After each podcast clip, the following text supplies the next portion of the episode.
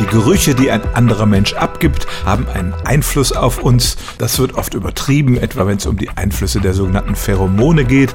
Aber ich habe ja auch hier schon die Frage behandelt, ob man die Angst anderer Menschen riechen kann. Insbesondere Hunde sind ziemlich gut darin.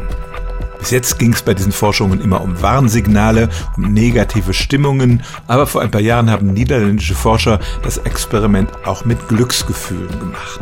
Zwölf Männer haben drei verschiedene Videos angeschaut. Eins sollte ihnen Angst machen, eins sollte sie glücklich oder fröhlich machen und das dritte war neutral.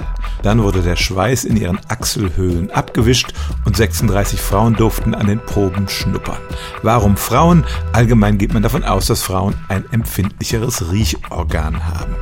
Und dann hat man die Reaktion dieser Probandinnen protokolliert, insbesondere welche Muskeln im Gesicht aktiv wurden. Man hat also die unwillkürlichen emotionalen Signale gemessen und das Ergebnis war eindeutig. Die Frauen, die am Angstschweiß schnüffelten, zeigten eine ängstliche Reaktion und bei denen, die den Glücksschweiß riechen durften, entspannten sich die Gesichtszüge und sie machten ein glücklicheres Gesicht.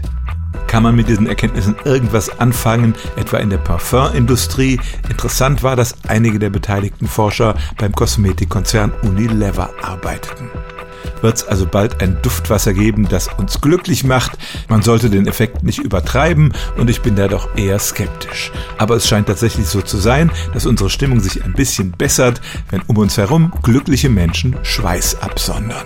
Stellen auch Sie Ihre alltäglichste Frage unter stimmt's at radio1.de.